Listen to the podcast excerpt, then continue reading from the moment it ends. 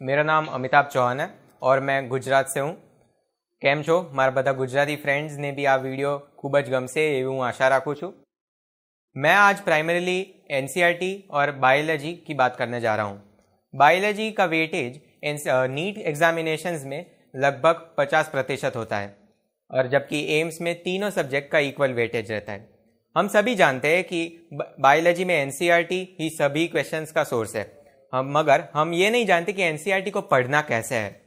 हमारे टीचर्स हमें हमेशा ये कहते हैं कि एनसीईआरटी से ही क्वेश्चन आएँगे बायोलॉजी में। मगर क्या हम सच्ची में जानते हैं कि एनसीईआरटी को किस तरह से पढ़ना है?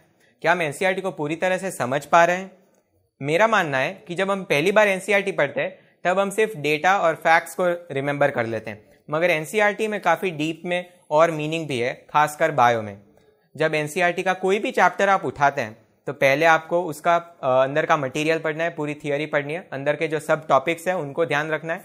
सब टॉपिक्स किस ऑर्डर में दिए गए हैं, वो भी काफ़ी इंपॉर्टेंट है, क्योंकि उन्हें समझाने का एनसीईआरटी का एक अपना अलग तरीका है। बाकी एक और इंपॉर्टेंट पॉइंट है कि जो लास्ट में जो समरी हर चैप्टर के पीछे जो समरी दी रहती है, वो बच्चे स्किप कर जाते हैं। उन्हें लगता है कि वो पहले ही थियोरी बोले पोर्शन में कवर अप हो गई है। लेकिन कुछ बहुत ही इंपॉर्टेंट पॉइंट्स है, कुछ फैक्ट्स है, जो कि समरी में है और पीछे थियोरी में नहीं है। This is very important specially for AIIMS आप वो भी कवर अप कीजिए और आप इवन एनसीईआरटी एग्जाम्पलर में को भी फोकस कीजिए, क्योंकि उसमें भी कुछ ऐसे फैक्ट्स हैं जो कि N C R T theory में नहीं है। आप उन्हें कवर अप कीजिए। एन सी आर टी के पीछे जो क्वेश्चन दिए गए हैं, वो भी काफ़ी इंपॉर्टेंट है। यूजुअली वो काफ़ी ईजी है, लेकिन कुछ कुछ जगह हैं, वो यूनिक क्वेश्चन है, वो कहीं पर और नहीं दिए गए। इसलिए उन पे भी आप फोकस करेंगे। N C R T biology class eleventh में लगभग 22 चैप्टर्स हैं और ट्वेल्थ में 16 चैप्टर्स हैं। ये टोटल 38 चैप्टर्स को 10 यूनिट्स में डिवाइड किया गया है। ये 10 यूनिट जब भी आप रिवाइज करें तो आपको हमेशा इन्हें यूनिट वाइज पढ़ना चाहिए। क्योंकि ये जो यूनिट्स है, काफ़ी सोच समझ कर एनसीईआरटी ने इन्हें ब्रेकअप किया है। मेरे ख्याल से, जब भी आप कोई चैप्टर कर रहे हैं तो रिवाइज करते वक्त आपको एक यूनिट पूरे एट वन गो आपको पूरा वो रिवाइज कर लेना चाहिए।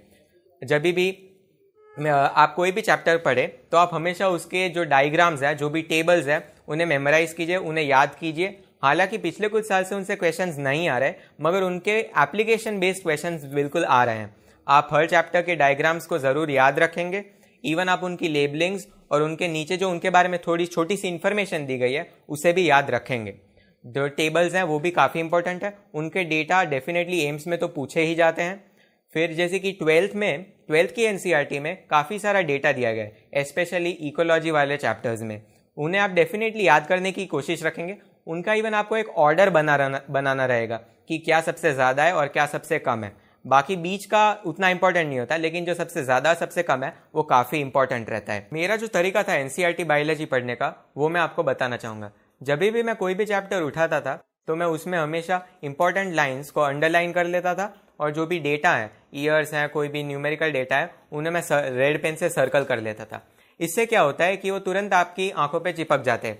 ये बहुत ही इंपॉर्टेंट है स्पेशली क्लास ट्वेल्थ की एनसीईआरटी में, क्योंकि उसमें काफ़ी सारा न्यूमेरिकल डेटा दिया गया है इकोलॉजी वाले सेक्शन में। ये इंपॉर्टेंट एम्स में हो जाता है, क्योंकि एम्स हमेशा ऑर्डर्स बना के पूछता है, जो कि एनसीईआरटी में एज इट इज़ दिए नहीं गए होंगे, मगर ये एनसीईआरटी बेस्ड क्वेश्चन कहते हैं इन्हें।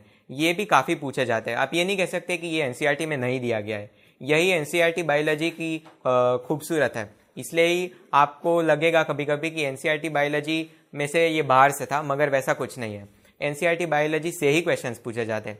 आपको हमेशा जो भी डायग्राम्स हैं, उन पर भी फोकस करना है, क्योंकि डायग्राम से भी क्वेश्चन पूछे जाते हैं।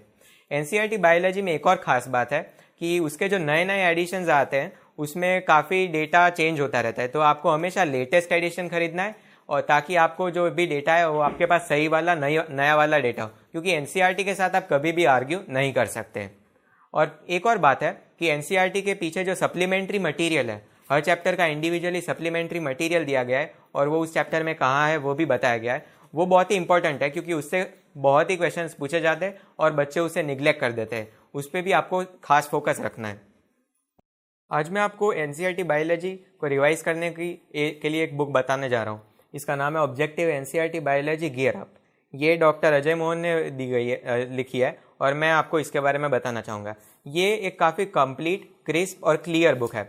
इसमें न केवल एन क्लास इलेवेंथ है, बल्कि बायो भी है ट्वेल्थ भी है। आपको हमेशा जब कोई भी चैप्टर करे तो उसके क्वेश्चन के लिए ये बुक आप रेफर ज़रूर कर सकते हैं।